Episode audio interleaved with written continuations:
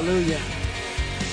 Okay, so um, you know, a lot of times we make announcements, and, and you can look at um, you can look at your bulletin. So get get this right here out, because I know a lot of times we'll start reading something or tell you about something, and you'll be reading it. So I just I'm excited today. We have a guest speaker today, and I am honored and blessed to be able to to be part of this today. You guys are part of something that is bigger than ourselves. Can I get an amen? You know, when you when you attach to the kingdom of God, when you become a believer and follower of Christ, all of a sudden you're attached to something larger than anything in the universe. Come on, somebody. And that's that's pretty big. But I, I am honored. I'm going to read through this and just give you a couple personal um, thoughts. But here's our guest speaker today, Ted Estes. Everybody there, you got it. You can follow along with me because if I start reading it, you'll be following along with me anyway. Ted and his wife Jenny have been married for 40 years and coming right up on 40 years. Let's give the Lord some praise for that. They have pastored Life Changer Church in Claremore, Oklahoma since 1984. They have two grown sons, David and James, who are also full time pastoral ministry. Ted holds a BS in biblical studies and psychology. Oh, excuse me, philosophy, uh, minister of divinity, and a minister, a doctorate of ministries from Oral Roberts Universities. We got any ORU fans in the house today? He has also completed six and a half units of clinical pastoral education and is recognized as a hospital chaplain. Ted is a member of the faculty of Oral Roberts University of Theology, School of Theology, and World Missions.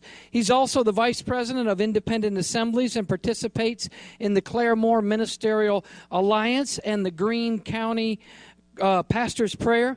Ted's ministered and taught both nationally and internationally and his heart is for missions and for training pastors.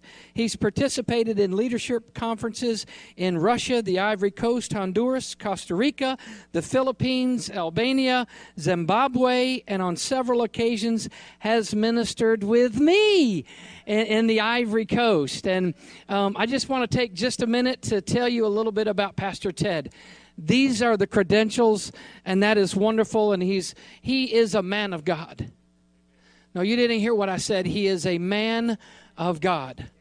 And the first time we got a chance to meet each other, we were went to Africa and we went to um, we went to the Ivory Coast and we were able to do a leadership uh, teaching with uh, many pastors in Yamoussoukro. We were talking about it in the United Nations building, and it was very humbling. But Pastor Doctor Ted Estes is a man of God. He and Jenny have a heart for God. They have a heart for you. And Claremore, Oklahoma is blessed to have them. And we are blessed to have you here today. I want you to know they also love Living Word Fellowship too. Amen. So let's give a great big Woodward welcome, a great big Northwest Oklahoma welcome from the east. We bring to you Pastors Ted and his wife Jenny. Thank you. Thank you, Pat. Hey, thank you so much. God bless you. Uh, I'm just going to, I always let my wife warm up the crowd for me. Hallelujah. So, this is my wife, Jenny. I want to bring her up right now.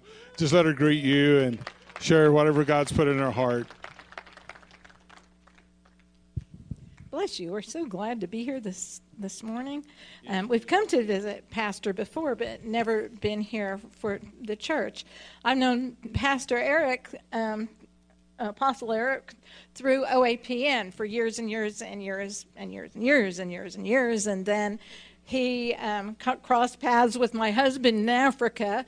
And then I find out that Shelley um, knows a good friend of ours, Pastor Jerry Edmond, who's in Elgin, Texas. I thought, you know, isn't it interesting how all these different threads weave together with people in the kingdom of God? I have a couple of different things I want to share with you real quickly. I don't know exactly where to go first, but I'm going to share this um, little bit of a story with you. Um, I was critically ill about two years ago and almost almost died. My I didn't know I was so sick. I just thought I had the flu or something. But my husband took me finally to the emergency room, and when I got there, the doctor said, It's a good thing you got her in here. She was just hours from death. And I had my eyes closed, but I could hear him. And I thought, well, I didn't see any bright lights, no face of the Savior, no departed loved ones or angels coming for me. I don't guess I'm that close. But a few weeks before that, I'd had a prophetic dream. And in the prophetic dream, I was in an auditorium, and I was about eight or ten rows back, and actually the one in Yamoussoukro there. And um, the Lord spoke to me. He said, Move up to the front. I want you to move up to the front. And I knew it was a prophetic call regarding ministry. And then, you know, a few weeks later, I was at death's door. So I've been recovering from that. But I have been believing that the Lord was calling me to step up and to step up in ministry and step up in anointing. Well, I received an invitation to co- to do a women's conference, and this uh, individual's been doing women's conferences for years and years and years and years and years. She's had people like Joyce Meyer there. It was quite an honor for me to get invited to come and speak to this thing. And um, I had been given a word that before I got to that meeting that I would have a testimony. Well, I already have I have all kinds of testimonies, but that was the word that was given to me. Well, as I was approaching, I had she actually asked me to do this a whole year in advance. I told her, I said, I'm going to start posting on my on the website to book me now because I'm booked a year in advance. Mind you, it was the only invitation I had for the entire year, but nonetheless, I was booked a year in advance. But I was really looking forward to this thing. Well, as it was, it was going to be in March, and as I approached. Um, December and January, I began having problems with my eyes and I couldn't see. Then I developed some problems with my mouth and I couldn't speak. And here I was, two weeks before going to this ladies' meeting, and I could not see and could not speak. This is like a little bit of an attack, you know. and so I was, I mean, I was praying and praying and praying and praying and praying because I'm a woman of prayer and I believe in praying and, you know, I believe in being serious about praying. And so I, I'm the kind of person who stays up sometimes all night long and prays. You know, it's like when there's when there's a need. I mean, I just really believe in pressing through. It's like okay, we can sleep sometime, some other time, but right now we need a breakthrough. So I'm up in the middle of the night doing laundry. I'm carrying a bunch of laundry down the stairs about two in the morning, and I'm saying, "Okay, God, you know, here we are. We're coming down to it, and I'm supposed to go and preach at this ladies' meeting, and I cannot see and I cannot speak." This is, this is not good. And I said, Lord, your word to me was I was going to have a testimony. And just up out of my spirit came these words I'm going to have a testimony. I'm going to have a testimony. I'm going to have a testimony of the wonderful power of God. I'm going to have a testimony. I'm going to have a testimony. I'm going to have a testimony of the wonderful power of God. My God is great and greatly to be praised. With signs and wonders, he will demonstrate. My God is for me. I will not be afraid, but I will shout, shout, shout, and say it once again. I'm going to have a testimony. I'm going to have a testimony.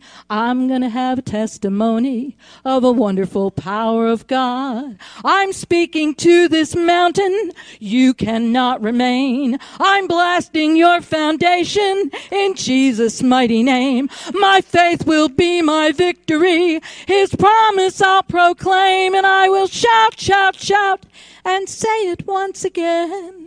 I'm to have a testimony. I'm to have a testimony. I'm to have a testimony of the wonderful power of God. Yesterday, today, forever, Jesus is the same. I can put my trust in Him. He will never change. Anything He's done before, He will do today. And I can shout, shout, shout and say it full of faith. I'm gonna have testimony. I'm gonna have testimony. I'm gonna have testimony of the wonderful power of God. Well, I made it through my ladies' meeting. God brought me through. We had a wonderful, awesome time. but I had continuing problems with my eyes, and the ophthalmologist kept giving me, I mean, actually, the retin, retinal, retina specialist kept giving me bad reports. So I'm like, okay, I'm still singing my song. So I just thought, well, I'll just make up another verse. He healed blind Bartimaeus on the road that day. Another man received his sight with a bit of clay. I believe my eyes are healed, swelling go away, and I will shout, shout, shout, eyes you must obey. And I'm going to have a testimony. I'm going to have a testimony. I'm going to have a testimony of the wonderful power of God. Now, this morning, I heard the word about seeing. We're going to see. We're going to see. We're going to see. But you know, in the spiritual realm, the, the, the, the devil tries to resist that sight. In the natural, he tries to attack our eyes. So, you know, as I'm going through this, the Lord really spoke to me about dealing with the stronghold of a deaf and dumb spirit. And it, it affects our feet and our balance, it affects our eyes, it affects our ears. It, you know, things that cause you just to fall down, you think, okay, well, I just tripped and fell in that hole. Well, the hole may have been there, like I tripped over the garden hose this summer. But I want to tell you something. If you have a car with 200,000 miles on it, and the brakes go out on that car, you can hardly fault the car and say the devil did it. You know, at 200,000 miles, things wear out. However, the timing of such things is often peculiarly suspicious. Like the battery going out on our car on Friday, right? When we've got a wedding on Saturday and we're going to drive to Woodward and our car won't start. I'm like, uh, okay, this is a, I will, baby. Uh, no, one one more thing. Really, really, I'm really serious because I believe I really believe I have something else to say that goes right along with this. And so the enemy will attack your weakness. He'll use a natural thing to you know to trip you up. So so the Lord just really had me praying against this stronghold of a deaf and dumb spirit because it affects the eyes, it affects the balance. That spirit threw the boy down, it threw him in the fire, it threw him in the water. Respiratory things drown. It tried to drown him. He couldn't breathe. If you go in the water, you know you can't breathe. I mean, and so I started coming against this thing. I mean, in a serious way. Well, tied with that is the stronghold of divination and Leviathan. So I, I start reading. We had a couple we were sending to Paraguay. They sold everything they owned and they moved, packed up and moved to Paraguay at the word of the Lord. And it's just an awesome, awesome, awesome story. And if you want to hear Peter tell it, you can look on our website, Peter Ratcliffe, going to Paraguay. It's awesome. We're getting ready to pray for them. So the Lord takes me to Acts chapter 13. This is the word about the church where there were prophets and there were teachers and apostles in the church in Antioch. And as they ministered to the Lord and fasted, the Holy Spirit said, Separate Barnabas and Saul for the work whereunto I have called them. And then they fasted and prayed some more and laid their hands on them and sent them out. That's the apostolic anointing function in the church. So off they went with that apostolic call. And as you go through Acts chapter 13, it tells all these different places where they went and they preached the word in their synagogue, in the synagogues of the Jews, and so on and so forth. You get to verse 6, it says, And when they had gone through the Isle of Patmos, Paphos, and um, they found a certain sorcerer, a false prophet, a Jew whose name was Bar Jesus. Even his name was a counterfeit from Jesus. That's what Bar Jesus means in the Hebrew. But he was a sorcerer, he was a false prophet. And the deputy of that country, Sergius Paulus, was a prudent man, and he had called for Barnabas and Saul because he wanted to hear the word of God. How many of them out there? There's, a, there's an apostolic call on this house. And functions have been done to affirm that. Correct? Right. And there are people who want to know and need to know the Word of God. So this, this guy, Sergius Paulus, had called for Barnabas and Saul. But Elymas, the sorcerer, whose name by interpretation means sorcerer, withstood them. Okay, how many times in, I'm like, I'm like, okay, Dr. Luke, how many times in three verses are you going to tell us the guy was a sorcerer, a false prophet? He had a false name. He was a sorcerer. His name was Elymas, which that's the Aramaic of his name. And his name actually means sorcerer. And you're saying he was a sorcerer and his name meant sorcerer. How many times are you going to have to tell us this? There was some bad stuff in this dude that was to re- resisting the man of God, and resisting the word of God. Some bad stuff here. Okay, so he withstood them. And it says, it said he withstood them seeking to turn away the deputy from the faith. So I'm thinking, like, this man is operating out of this bad spirit. And he's saying, you know, you don't need to listen to them. I'm a prophet. You don't need to listen to that word. You don't need this thing. I'm a Jew. You don't need this new stuff about Jesus. I mean, he was withstanding them, withstanding the word. Are there things that are withstanding the word of God against this house and in this city?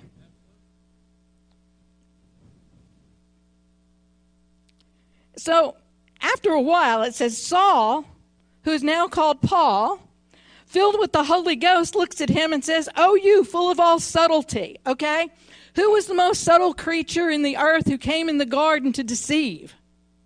I mean, subtlety means trickery, deception. So Paul's saying, You who are full of all subtle, subtlety, we know what that spirit is, and all mischief. You child of the devil, you enemy of righteousness, will you not cease to pervert the right ways of the Lord? I'm telling you, in one, two, three, four verses here, how much can we say about this guy that's evil? This is a strong evil force that was coming against them. But now, behold, the hand of the Lord will be upon you, and you will be blind and not seeing. I'm telling you, in the name of Jesus, I'm speaking against that spirit that's attacked the vision and the sight, both in the natural and in the spiritual, for that thing to be turned back from where it came from. What's it say in 1 Corinthians 4, uh, 2 Corinthians 4 4? That if the gospel is hid, it's hidden from those whom the God of this world has blinded. So we're calling that blindness off for the truth, for truth to come forth in this house, over this place, over this ministry, in this city, in this region, in the name of Jesus. Where those things have withstood, now there'll be a blindness on them. That that attack will be turned around. And I'm speaking also to the physical sight of anyone whose their, their eyesight has been under attack. I'm taking authority over that. The prophetic vision, prophetic insight. I'm coming against that in the name of the Lord Jesus Christ. Father, we are speaking for this thing to be turned. I'm saying turned that those who need to see, whose eyes have been blinded, their eyes will be clear. They will see the light of the gospel. And those who've tried to practice and work witchcraft, sorcery, divination, subtlety, trickery, deception, evilness, they will now be blind. In Jesus' name to what's going on in the spiritual realm, to what the kingdom of God is desiring to do, that the kingdom of God may go forth and advance, no longer being withstood. Where the enemy has turned them away, we say no more to that in the name of the Lord Jesus Christ. And I thank you, Father, that even as, as Paul spoke, he said, a mist of darkness fell on that man. So I'm thanking you, Father, that there is a change in Jesus' name. And we are walking into a new era. Seasons are very quick to turn and to change. But we are coming into an era which is a long term. Long term. walk. Amen. Amen. Amen. Thank you, Father.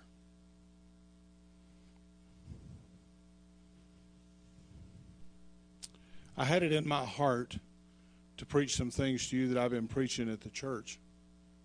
Uh, but in the night last night, the Lord said, He reminded me that uh, I'm under a command that when I preach in a congregation for the very first time,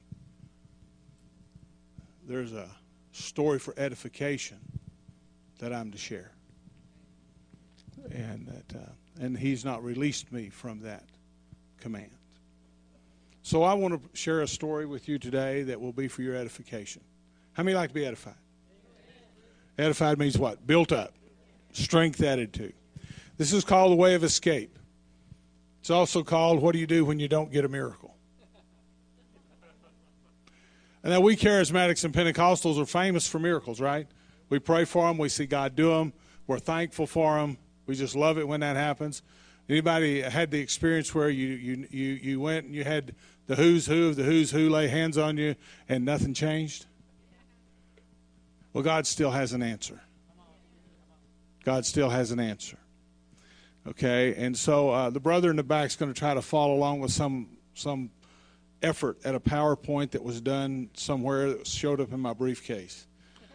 and so I don't know if it'll help or not. And then you'll have to bear with me. I got new lenses for my glasses this week. And if I'm not in exactly the right range, things just fade in and out. oh, my. In April of 2002, uh, I was having a colonoscopy. Anybody ever had one of those? I don't recommend them. But when they're necessary, they're necessary. And in a day when I was doing those things, uh, they didn't give you, these days, they give you a drug that after it's all over, you don't remember anything. After about six hours, you don't even know what happened that day. Uh, but in those days, it wasn't so. And as I was there, the doctor, I heard him exclaim from the other side of me, Oh my God, look at the size of that tumor. Friend, those are not words you want to hear. I heard the Holy Ghost say, Philippians 1 6 is still true. He who has begun a good work in you will complete it until the day of the Lord. Eh, aren't you glad the Holy Ghost can yell louder than the doc? And right behind Philippians 1 6 came 1 Corinthians ten thirteen, and that's where we're going to be today. Because in my life, in 1984 and 85, when I became the pastor at that time Claremore Christian Fellowship, which is now Life Changer Church, we are just outside of Tulsa. And as you all know, that in the state of Oklahoma, one of the most famous places in Tulsa is Oral Roberts Ministries. Been around since the 50s. Not only that, Broken Arrow has developed Rhema Country. And, uh, uh, you know, and Dr. Hagin, which I have great esteem for, so I, even if I say something stupid, I don't, I'm not against him. I'm for him. I'm a faith guy. And uh, so, I mean, what other option you got? Be an unbelief guy? Anyway, and so, uh, so when I began pastor, of course, I had people around me, and, and everybody was using this, this, they were talking faith talk but they didn't have the fruit fruit that seems to show up when when real faith is at work. See, it's one thing to speak the language of faith; it's another thing to walk the walk of faith. Those are two entirely different things. Okay, and so uh, in those early years, I began a journey to try to figure out what is it, what is it, what does it look like to be in faith, and how do you know when you're not? Because we human beings are inclined to deceive ourselves. And on top of that, we have an adversary, the devil, who is by his nature a deceiver, a trickster, a, de- a uh, uh, uh, person to bait and switch on you. It's his nature. He is a liar and the father of liars. There is no truth in him. Okay? And so, and, and of course, I'm praying, so I'm studying all the faith verses. You know, we all know, you know, Mark 11, 22 and following. And, and you know, nothing is impossible to him who believes. And, you know, uh, if you come to God, you got to believe that He is, and He's a rewarder of those that diligently seek Him. Faith is the substance of things hoped for, the evidence of things not seen. You know, the stuff we're all familiar with. Uh, but even in those years, so that's 30 years ago or so, okay? Even in those years, you know, I would cry out to God, God, I need to have understanding. I, I'm pastoring this church, you know, uh, I, I need to know how to talk about this. I'm a practice guy, you guys. I think things ought to be practical. When pastors preach and it gets so complicated you can't come, figure out, come here from Sikkim, they're not preaching the Word of God. Okay? It needs to be real simple. The Bible is not written uh, to be complicated and difficult to understand. It is written to empower you to walk out the kingdom of God that you have been brought into when you were born again. It's our instruction book, and God didn't write it complicated to make it hard for us. He wrote it easy so that we could we could do it. We just have to have a heart to do it. Okay, and so um, so I began to pray. You know, I was saying God took me to 1 Corinthians ten thirteen. So, brother, I don't know if you can put that up on the board or not, but and if I can get it in range here. Here we go. It says this. No temptation has overtaken you except such as is common to man. But God is faithful who will not allow you to be tempted beyond what you're able, but with every temptation will also make a way of escape that you may be able to bear it. Now I thought, what has that got to do with faith? Well, this is a letter Paul wrote to the Corinthian church. And if you and you know context is important in scripture. So when you back up and you begin to read the whole chapter, verses 1 through 13 in chapter 10 of 1 Corinthians is Paul's recollections about the Exodus story. Two times in this chapter, two times in this chapter, in verse 6 and in verse 11, the Bible says, Paul's talking to them through the inspiration of the Holy Spirit. The Word of God says this These things were written down, and this record was kept as an example for you. And I would add, so that you wouldn't do the same dumb thing Israel did. You know, I try to be an example for my sons when they were growing up so they wouldn't make the same mistakes I made. Right? And so so then I went back and began to study Exodus. And I got about 20 minutes and this is a 3-hour teaching. So here we go. Are you ready? Buckle your seatbelts. All right. So I went and studied Exodus. Everybody know the Exodus story? Familiar with it? I don't want to go read all those verses.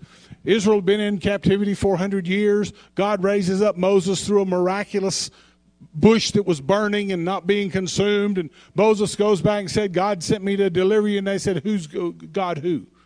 I am that I am. And so you know all the plague stories, how finally Pharaoh said, Let them go. And, and they got out. And so they got to the first place. And the first obstacle they got to was what?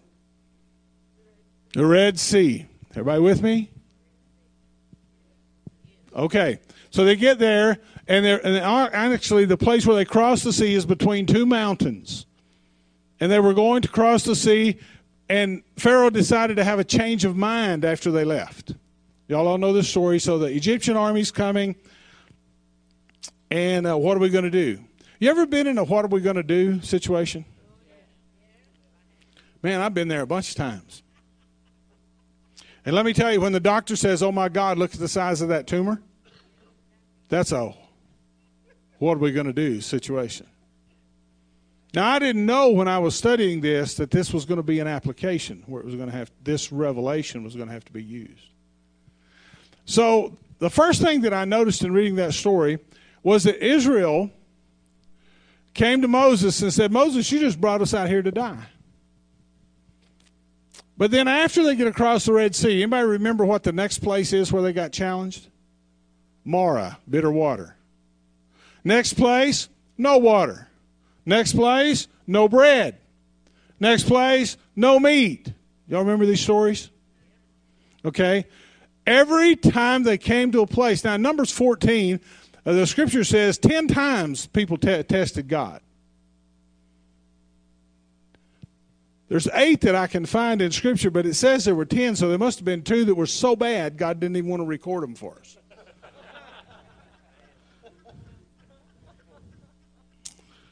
Numbers 14 22. But at every one of these occasions, the same three things happened to him. Now, now, now think about this. I'm a guy, as a pastor, you look for patterns in people's lives. When you've pastored somewhere for 30 years, like I have, and you've been the pastor of the parents, you've been pastor of the kids, and now you're the pastor of the grandkids. I did a wedding yesterday before I came out here, who is the daughter of, I was there when she popped out. You know? And you've seen families live for decades, you begin to see patterns. One of the things I've learned to do is when you read Bible stories, look for patterns. Have you ever noticed in Judges, the people would serve God, then they'd get distant from God, and then all kind of crazy calamity would happen, and then they'd repent, and they'd come back to God, and He'd deliver them. That's the cycle of Israel. That's the cycle of a lot of Christians, too. Some might call it an abuse cycle. I don't know what it is, but it's a crazy cycle. I don't want to be in that cycle myself. So the Red Sea, the bitter water, no bread, they said the same things, and here's the three things they said First time it was Moses. Moses, you brought us out here to die. But by the time they got to the third test, it wasn't Moses, it was God brought us out here to die. So the first thing, when a person is filled with unbelief, you know, Israel didn't go into the promised land because of unbelief. Now I didn't know that when I was studying this. You know, it says it in Hebrews 4:12. Is it 4:12 or 3:12? Hebrews 3:19. They could not go in because of unbelief. It's plainly in the scripture. But I was God was going to help me have me discover it.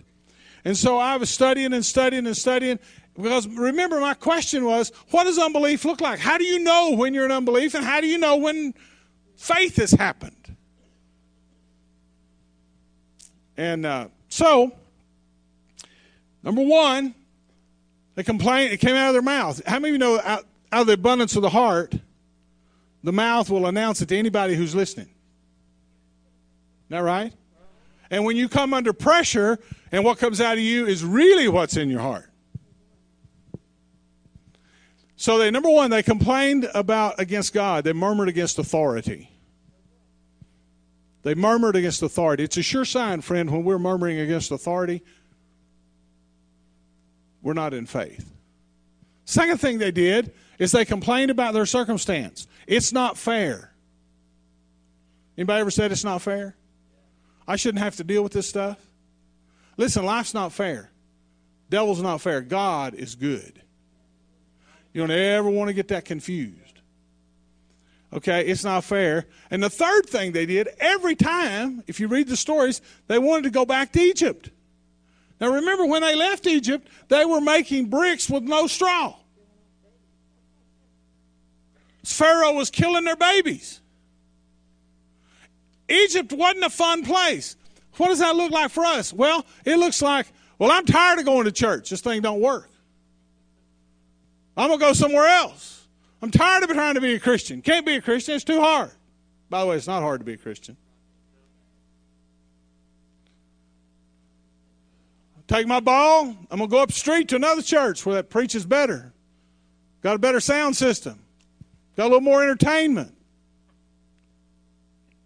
Preacher inspires me more, never tells me anything that I have to change.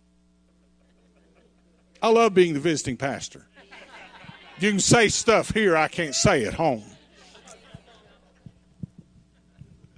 You know, well, it's not fair, and, and, and, God shouldn't have let this happen. But listen, God has never killed anybody. He didn't give me cancer.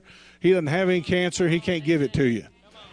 You say, well, God let it happen. God is not micromanaging the universe. Cancer is a result of the original sin. It's a result of fall. It is an enemy, and you have to fight it and contend with it. And sometimes you lose the battle, but God is still good.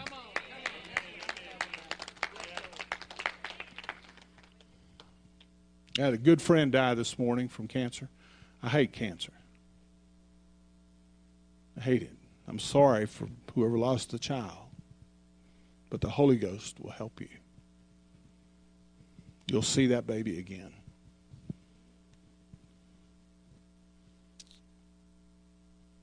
So I finally got to Hebrews, I found out they didn't enter in because of unbelief. You remember when they sent the 12 spies into the land and they came back and it is a land that flows with milk and honey? Everybody's seen a picture, some child picture somewhere, two guys with carrying a bundle of grapes. You know, we've all seen those pictures and it was wonderful. And 10 came back and what they say, there's giants in the lands and we're grasshoppers on their side and we can't do it. And, jo- and Joshua and Caleb said, what? Let's go now. Don't think about this, just obey God. Sometimes when you're facing hard stuff, you don't think about it, you just obey God. Well, the ten won the day and convinced the people, and so they died in the wilderness. Know that story. Israel didn't uh, enter in because of unbelief. So I began to pray. Now, the typical idea about faith and unbelief is that, that, that we're sort of like an empty glass. And if you speak the word, speak the word, speak the word, because faith comes by hearing, and hearing by the word of God, right? Paul told us that.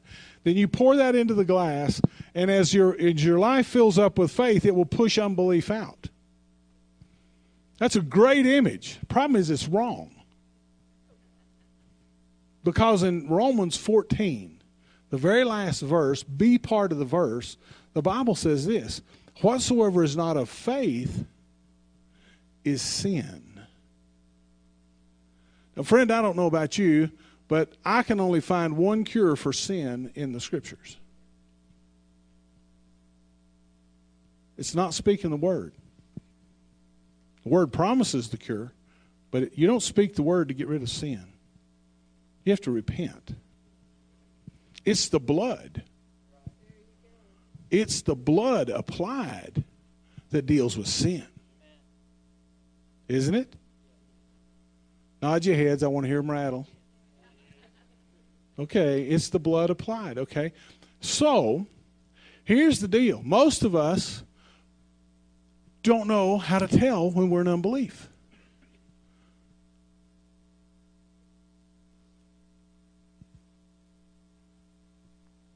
And it's hard.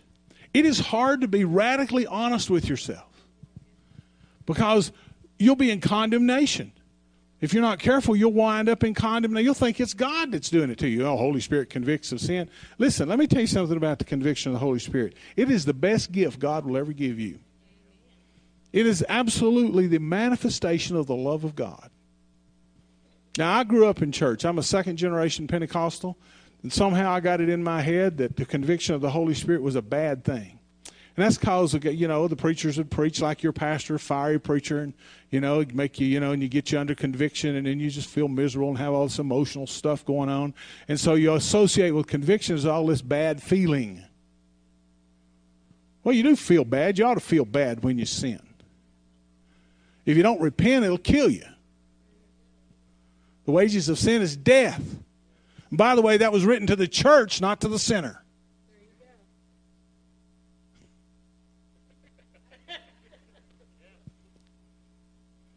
Wages of sin will kill you. When you sin and don't repent, you allow the spirit of death to begin to work in your life.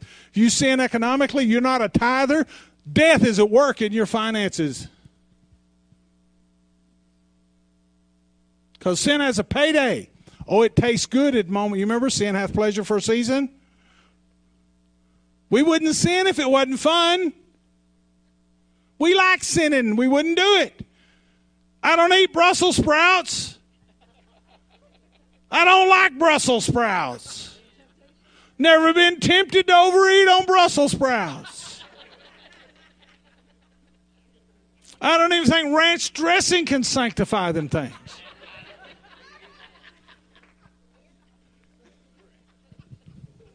But I've been tempted by chocolate.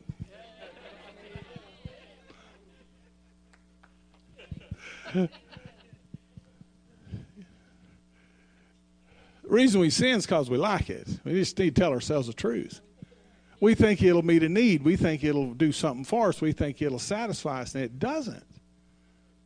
But that's the deception in it. See? And so when the Holy Spirit comes and points that out to us, we, you know, that's called conviction. He comes and points that out to us. What do we do?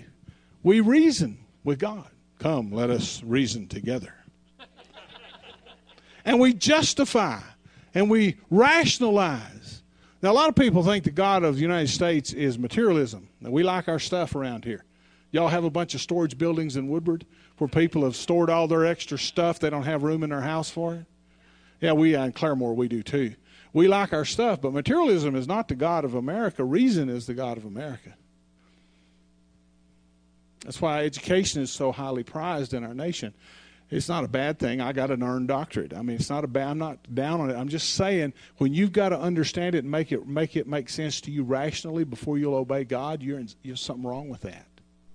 We walk by faith, friends. We do not walk by sight. Said another way, we walk by faith. We do not walk by understanding. We need understanding about some things, but a lot of times we get stuck and we demand understanding from God. My f- experience has been over 30, 45 years now. You get understanding after you obey.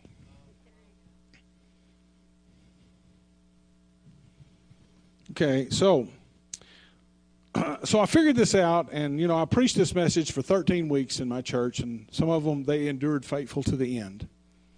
And I got it in my soul that when you're in a life threatening fight, when you're in a battle, you better make sure you're in faith. And faith is a thing that's in the heart. Faith is not in your head. You can be persuaded intellectually and your heart not be there. So back to the story. Back to the story. Doctor says that thing. He goes out and tells my wife, I'm so sorry your husband has this massive tumor. I did. I had a massive colon malignant colon tumor, and it's pretty scary stuff. But you know, we learned some things over the years. After the procedure was over, we got in the car and we didn't say a word to each other between the time we left the hospital until we got to our house. When you don't know what to say, it's better not to say anything. Faith is released through words. Demons are released through words. Unbelief is empowered through words. Doesn't mean we live in denial, but it means before you say, you need to hear from heaven. One of the things Jenny and I learned is we process things differently. I don't know about you and your spouse, but we just do things differently.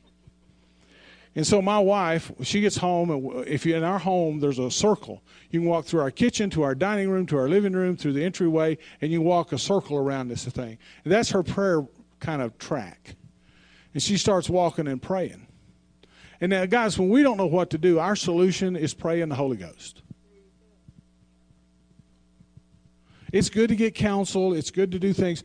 Now, mind you, now, I went ahead and I saw doctors and surgeons, and I had one surgeon threaten me. He said, If you don't let us do something, you're going to die. I think he did it just to protect himself from a lawsuit, but I mean, he called me on the phone one day and yelled at me. And so we did all that stuff, and and by the way, it was graduation at ORU, and I was there, and the who's who of the people who lay hands on the sick in America in 2002 were, gra- were gathered for that event.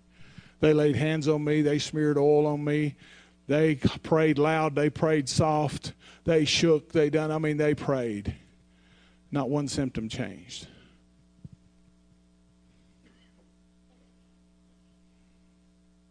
What do you do when it don't work? and the people you esteem and the people you have who it works for them.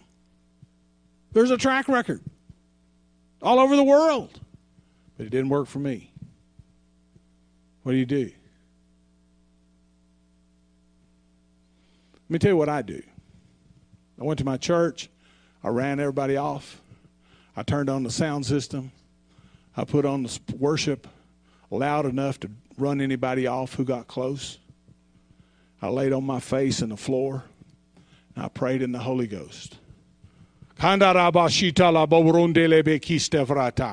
I prayed in the Holy Ghost because I've learned something.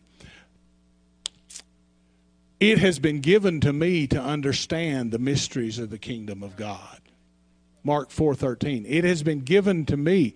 It is not God's will to be in a conundrum or a predicament where I don't get an answer. It is the will of God for me to have the answer, but I got to go get it. And if I sit around waiting on God to bring it, I won't have it. But if I go and I do what I know to do to get the mysteries that are hidden for me, not from me, they're reserved for me in the heavenlies. And the way you get those mysteries, friends, is by praying in the Holy Ghost. If you hadn't been baptized in the Holy Ghost, you don't have a prayer language. You don't need to do it to fit in. You need to do it because it's the best tool you got in your bag. You don't have to have a chill bump. You don't have to have a sense of presence. You don't have to have any of that stuff. You release Him who has been deposited within you, and you pray in the Holy Ghost. I'm praying in the Holy Ghost. And Spirit of God says to me, Proverbs 3 16. And everybody who knows it can quote it out loud, and I had no clue what it said. I know Proverbs 3, 4, and 5. Trust in the Lord with all your heart. Lean not to your own understanding. What does Proverbs 3, 16 says? It says, In wisdom's right hand is length of days, and left hand is riches and honor. Long life. I said, okay, I'm reading it the Holy Spirit said to me, Ted, I'm going to give you wisdom for this situation. If you will do the wisdom, a year from now, you'll be free. If you choose not to do the wisdom, I'll see you soon. Now, listen, it wasn't a threat. It was like dad sitting at the table with his 16 year old who just got his driver's license saying, Now, son, if you obey the law and you pay attention, you're going to be fine. But if you don't, I'm not coming and getting you out of jail. Of course, we all would the first time. You know, but I'm just telling what God said to me. I'm not trying, and it wasn't bad. I didn't feel condemned. I didn't feel judged. I felt like, okay. So then we began to pursue God. And we begin to ask the Lord. We begin to study science. We begin to study research. We begin to find out why do you get cancer? Where does cancer come from? How does your body deal with cancer? What do you do when this stuff happens? What's the answers? What are the medical things? I sat down with my doctor and he said, Well, you know, uh, uh, my surgeon said, Well, we can take it out next Tuesday. I said, Okay, what are the side effects? Basically, he said, Nothing south of your belly button will ever work again. That's my language, not his. No, uh, no, no bowel control, no, no urinary control, no erectile function. I like all three of those things. So we began, my wife and I looked at each other, sitting there and said, Hey, don't put us on the schedule today. We don't do this until we pray. And it's from that appointment that I went on my face before God, and God said to me, In wisdom's right hand is length of life, and left hand is riches and honor. I'm going to give you wisdom. If you'll do the wisdom, you won't have this in a year. Now, listen, I don't know about you, but I don't want to hear a year.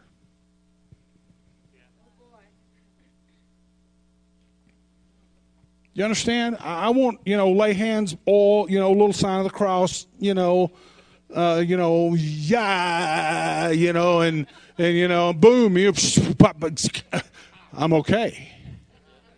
That's what I want. Now I'm happy to do that when that's what God's doing. I'm not making fun of it. I, I love it.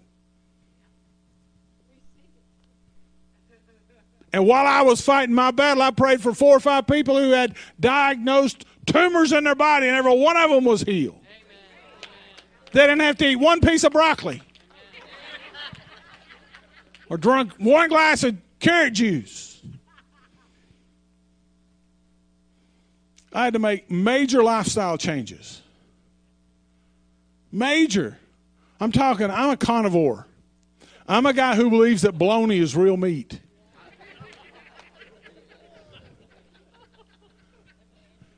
My philosophy was why waste room in your gut with green stuff when you can put meat in there.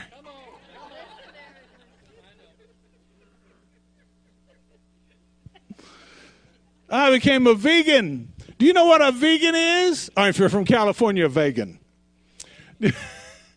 it's a vegetarian on steroids. That's what it is.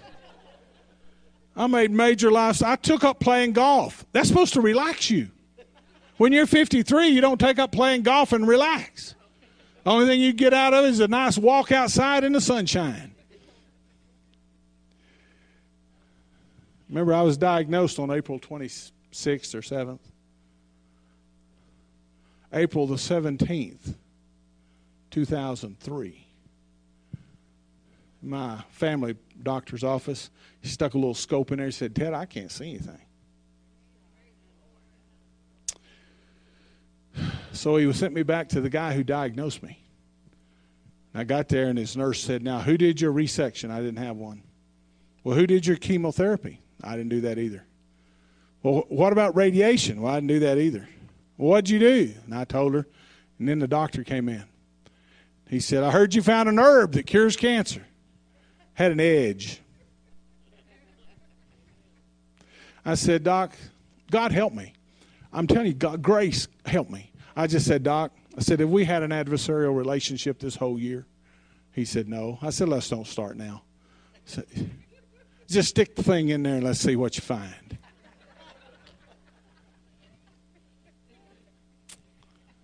Ladies and gentlemen, clean from stem to stern.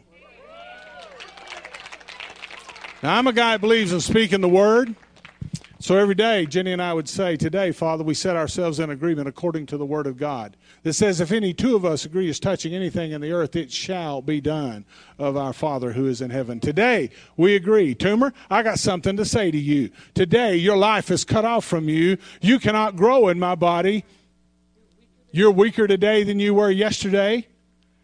About 30 minutes. Started every day with it, had it folded up on a piece of paper, sticking in my pocket. And every time fear came, and every time worry came, and every time unbelief came, and every time something come up out of my heart, out of my mouth, I would repent and I would drag that piece of paper out of my pocket and I'd read it out loud. One day I walking across my church, thought came to me. When you die, do you want to be buried in your preaching suit or in your academic robes? Oh, that's an interesting idea. I walked on across. My office is back in this corner. And I got back in I was sitting at my desk. I'm just thinking about that for about 15 minutes. And I said, Well, I guess my, I'm to pray about this. Sure want to leave instructions for my wife and kids. And, you know, I don't want them to have to be in. I started to pray. I bowed my head. And up out of my spirit, these words came who are you, you foul spirit of death? What are you doing in my church? Who let you in here? I said, I don't care what they do with me when I die, but I'm not dying this year and I'm not dying next year. You go peddle your stuff somewhere else. Let me tell you something. Today, my wife and I set ourselves in agreement according to the Word of God. I drug that paper out of my pocket and I read it out loud. I stood up, I stomped my feet, I yelled. That never happened to me again.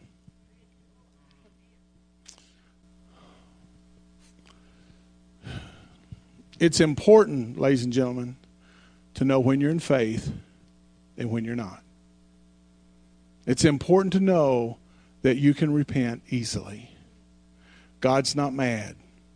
The anger of the Lord was satisfied at the cross. You understand? When Jesus hung between heaven, I saw this cross on the stage. When Jesus hung between heaven and earth, the wrath of God was satisfied. Now, there's a day coming when it'll be poured out on the earth again, in my opinion. But that's not today. God's not mad at anybody. God doesn't have bad days. He's not moody. And even when the Holy Spirit comes and says to you, you messed up, He's not mad. He comes to warn you because He knows the power that sin has. Holy Spirit, where does He live? Out on the moon somewhere? No, Holy Spirit lives here, right? When we gather, we're the temple of the Holy Spirit. He's present among us when you are walk out of here and you're by yourself, you are the temple of the Holy Spirit. He your body is the temple of the Holy Spirit. He dwells within you. God's voice is generally not going to come out of the sky somewhere. It's going to come up from on the inside. So, I'm going to finish with these three things. You ready? Number 1, where you go to church matters. It matters when life throws you a curveball. It matters when you're in a fight.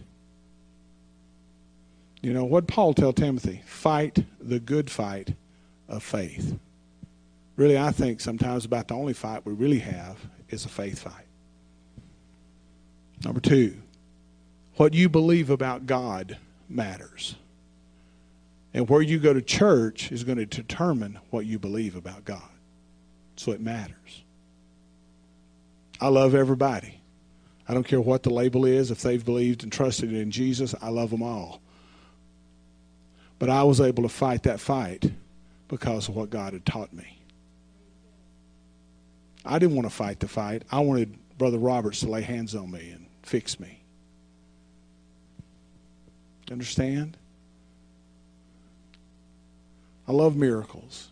I thank God for miracles. I've prayed for blind people in this country and other countries. I prayed for a line of 35 blind people one time in Honduras, and every one of them Jesus healed. I love that story. But it's never happened before. It was a moment in grace. It was a moment in time. It was something God was doing in that moment.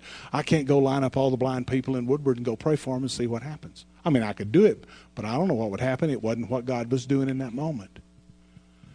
Jesus said, I do only what I see my Father do, and I say only what I hear my Father saying. And then he said, You can go do what I did as long as you'll do that part first. You'll see what the Father's doing, and hear what the Father's saying. So that was two. And number three, I'm famous for not finishing my three points.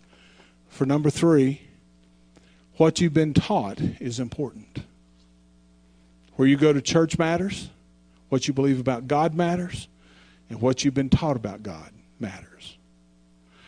And it may not seem to matter when life is, when you're young and life is going well, and you don't have any conundrums or difficulties that doesn't, it's not, it doesn't seem like, you know, I just do what suits my fancy. But it matters. It matters. Does everybody get a miracle? No. But you got a better shot at it when you know something about the Word of God and you know something about telling yourself the truth. Fear is a powerful enemy. Fear is a powerful enemy. Fear is a powerful enemy. My friend that died this morning, wonderful man of God, saying all the right things, doing all the right things, except I knew he wasn't in faith. Now, he believed he was. But I knew he wasn't. He couldn't hear me. That's okay. I've been where I couldn't hear people before, too. Have you ever been where somebody's trying to give you good counsel and you just couldn't hear it? You had a corn cob in your ear or something? You just couldn't hear it? Every adolescent's there. Some of you get that this afternoon sometime. It's amazing how wise, how, how, how my children thought I was a wise person after they hit about 30. So here we are in 2014. Here's my word for you today, church. God's got a way of escape. I don't care what the situation is.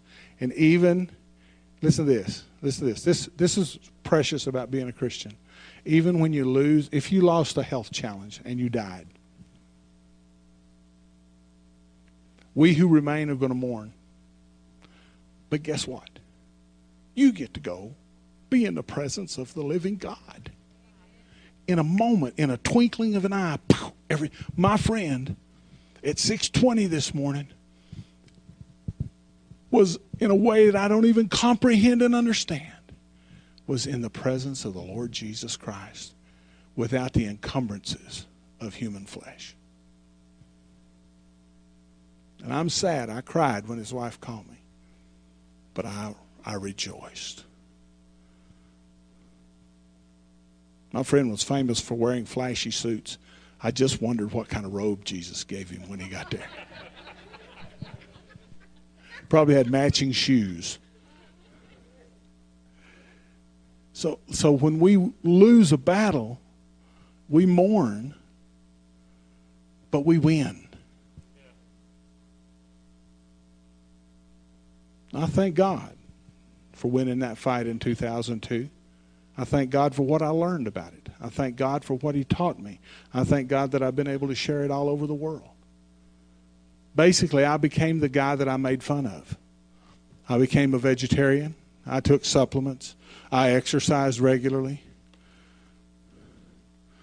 I got rid of any, no chemical hit my body that wasn't either helpful or healthful. I changed everything but my toothpaste. Have you ever read the label on your toothpaste? It says if you swallow this, call the poison control center and you brush your teeth with it every day. Do you know what the most absorbent place on your body is? Your mouth.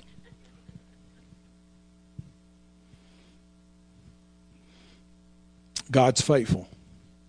God's faithful. He has made a way of escape for you. But you'll have to seek him for it. You'll have to I usually I do an illustration with this about outside the box. God forced me to get outside my box about food. He forced me to get outside my box about nutrition. He forced me to get outside my box about medicine. He forced me to get outside my box about everything that I didn't want to fool with. And I believe if I hadn't been willing to go there on that journey with him, I would have, I would not be here today.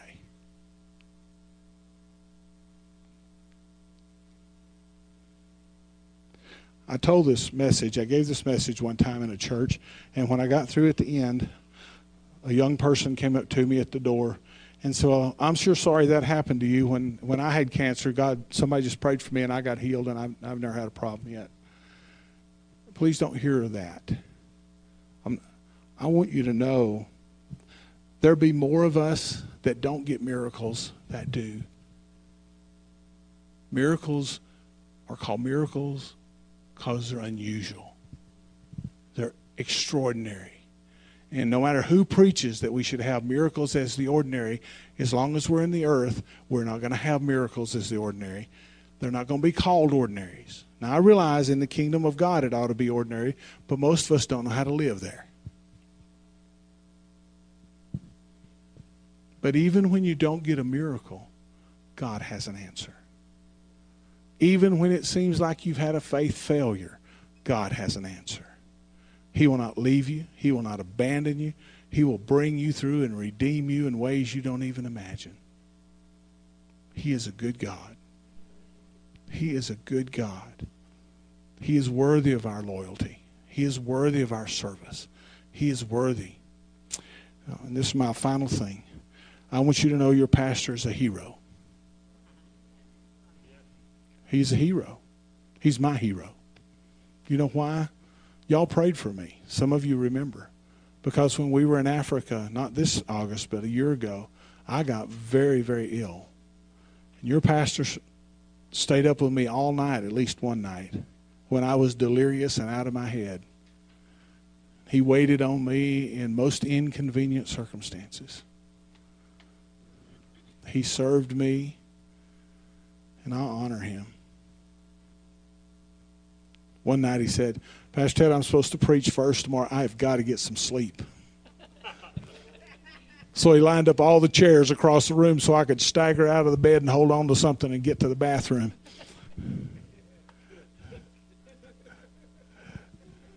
Your, your pastor is a hero. He is a true man of God in every sense of the word. Yeah, how do you know that? Because I've been with him in the hard place and I watched him rise to the image of Jesus. And I'm deeply grateful. Thank you, Pastor. God bless you guys. We love you. We pray for you.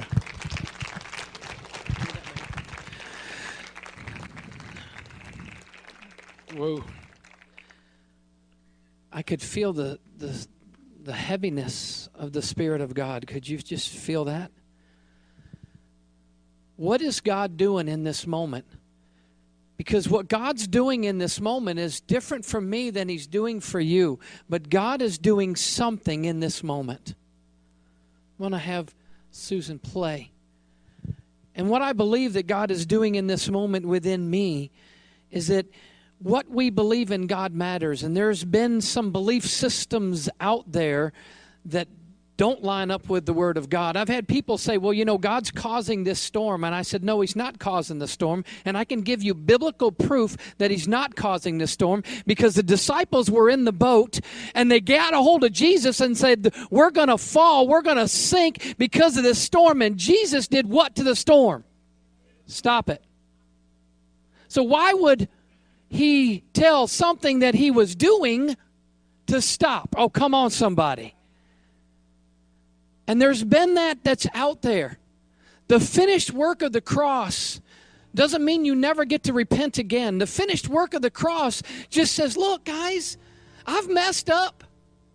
And God, I don't want to do this. And Paul had this battle that he had going on. The things that I want to do, I don't do. The things that I do, I don't want to do. Oh, what is going on with me? What a mess. I'm a mess. How can I do this? What is going on? He's like, Oh, what a wretched man am I. And praise God for the Spirit of God that comes in Romans chapter 8 and says, Guess what? There's life in Christ Jesus. So, right where you're at, I'm going to ask you just to close your eyes a moment. What is it that God's doing? What are some things that He's dealing with you? And he says, What does it, what do you do when it doesn't work? We've all been through, the truth is, we've all been through some things and said it just didn't work it didn't work. Or you know what? It hasn't worked yet. What are some things in your life that you could just say, you know what, I gotta I gotta get this under the blood of Jesus Christ. It may not, it's not going to keep you from heaven, come on, it, but it's going to keep you from the things that God has for you. You're kind of like in a prison, but you're not in a prison because you've allowed unforgiveness or bitterness or hatred to just rule the day every eye closed just right now. I believe that God's just coming to that place that just says, you know what? I've, I've, allowed the voice of the enemy. I heard Pastor say, and I thought that's a lie because I've been studying out how the enemy lies to us and lies to us. And, and an enemy's going to lie to you. He's lied to me, and he said, Your father died at 62. Do you really think you're going to live past 62? I'm here to tell you that is a lie of the enemy. That is not the voice of God saying that. And we just call that thing a lie, and it is a lie. What are you doing? I'm already planning out when I'm gonna when I'm gonna die because you know you know so and so was killed in a car accident at 32, and my brother was this, and my sister is this. That's what I'm gonna be. That is a lie. That that's what you're gonna be. You were created in the image and the likeness of God. You are an overcomer. You are more than a conqueror. You can overcome those things that have come against you. But I'm just saying right now, just, just begin to look at those things and say, God, forgive me for that unbelief. Man, I, I ask for forgiveness a lot for not only of my wife, my kids, my my, my parents. There's I, sometimes I mess up, I, I, I, but I don't stop. I keep going. And I know one of the things that it says, what do you do when it doesn't work? First of all, you got to move forward. You've got to keep going. Or Paul puts it this way maybe you just got to stand. Stand what? Stand in the middle of the storm. Stand in the middle of the rains. Stand in the middle of the things and just begin to hear the voice of God. We've been talking about the presence of God. Just get into his presence. Get face to face with him. I, I heard that from Pastor. He said he just laid there and he just warred and he, and he just prayed and he prayed in the Holy Spirit and, and he began to war and he began to say, God, I'm just into your presence. I'm just I'm just connecting with you. Yes, it is important what you've been taught. But it's more important if you're willing to be taught. It's more important if you're willing to learn and grow with the things of God. Jesus himself continued to mature. He just didn't stay a little baby. He continued to mature. And the Bible says that he, that he grew in stature and he grew in favor with not only God, but also he grew in favor with man. I'm just going to take a moment and just let you repent before the Lord. Is there some issues going on? There's those battles that you're going on. And I know what happens when I when I repent and repent just isn't saying I'm sorry but it's beginning to turn away from those things. The word repentance literally means change the way you look at it. Maybe you can maybe you're in bondage here today. Maybe it's an addiction. Maybe it's some some things going on in your life and you just you got to look at it and go wait, that's not good for me. That's not good for me. Jesus shed his blood to cover that. Let's put it under the blood of Jesus Christ. Let's begin to look at those things and say, that's not good for me. I am going to step into what God has for me. Every eye closed just a moment. Just begin to say, what is that, God? Just deal with it in your heart. See, and you, you don't have to. You, you, can confess it before the Lord, and yeah, there's some things that you confess before before others, but be careful who the others are that you confess it to. I'm just saying. But right now, it's just about you and Him. His presence. It's just about you and Him today. It's just about you and Him today.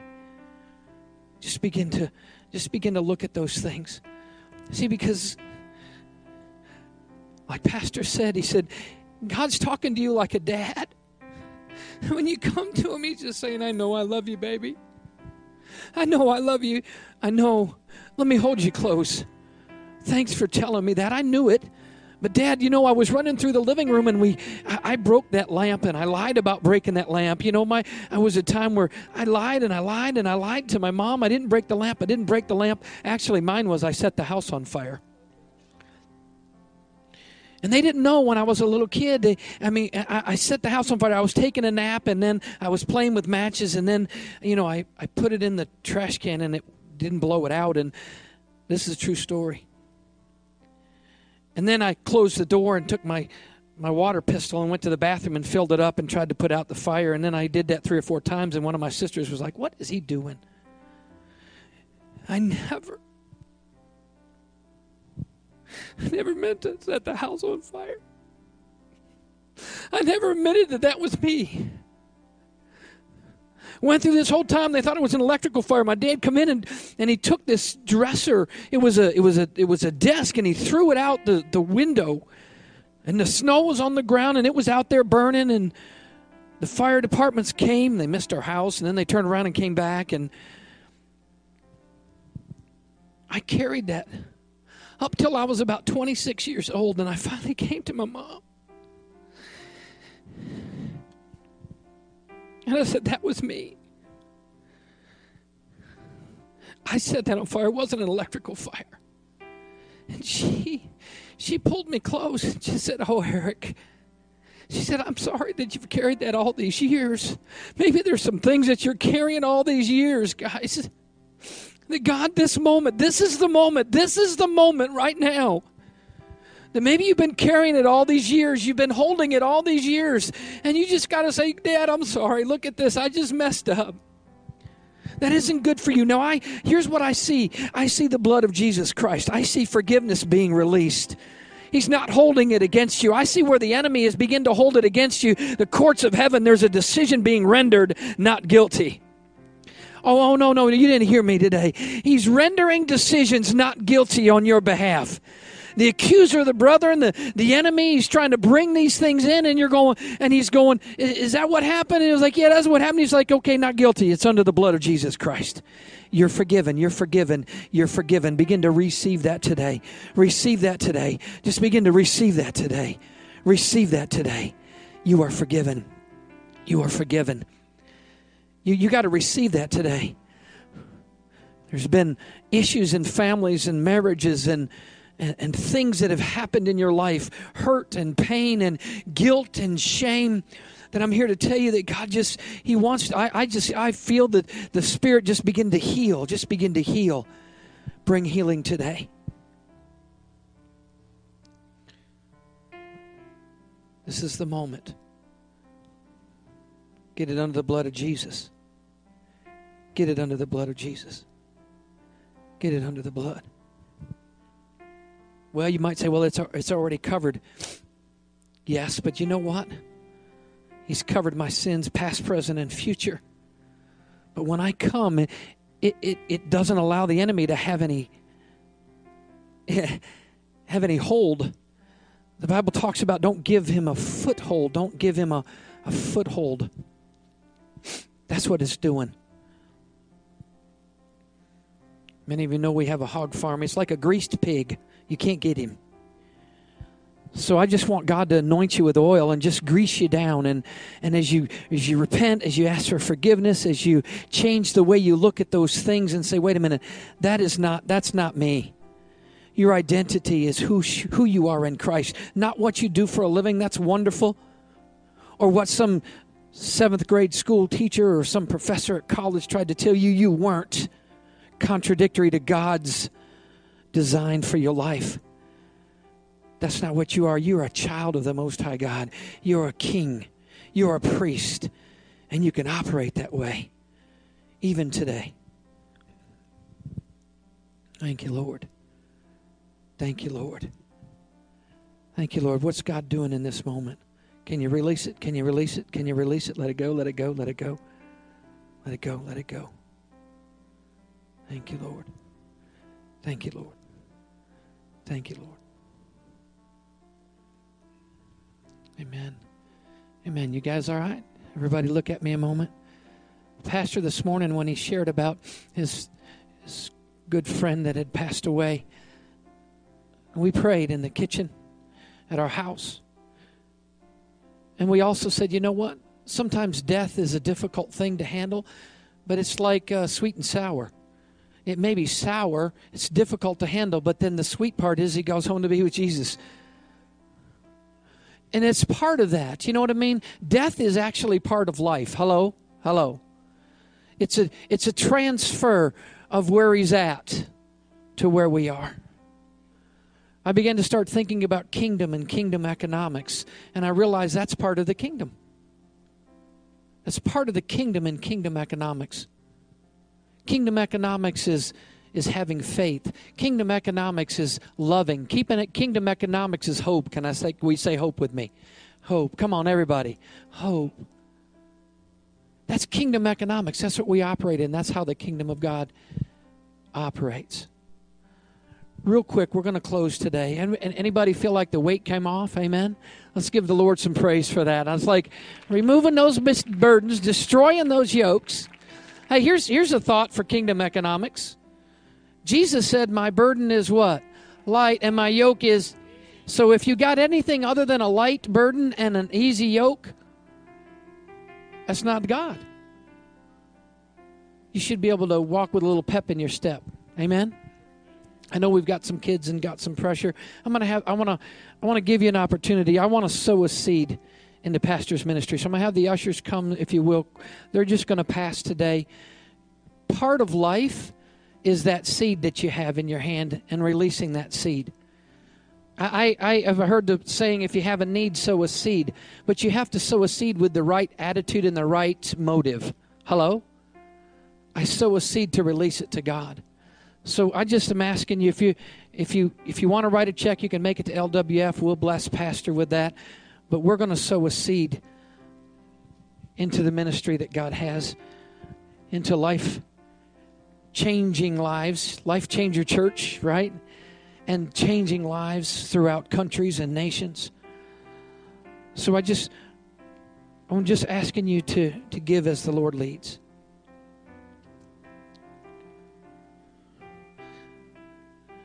I sowed a seed one time and it broke something off my life. I sowed a seed one time, oh, come on, and it broke something off my life. Just going to ask you to give. We're going to let the ushers just pass. If you will just stand today, we're going to be dismissed. How many of you?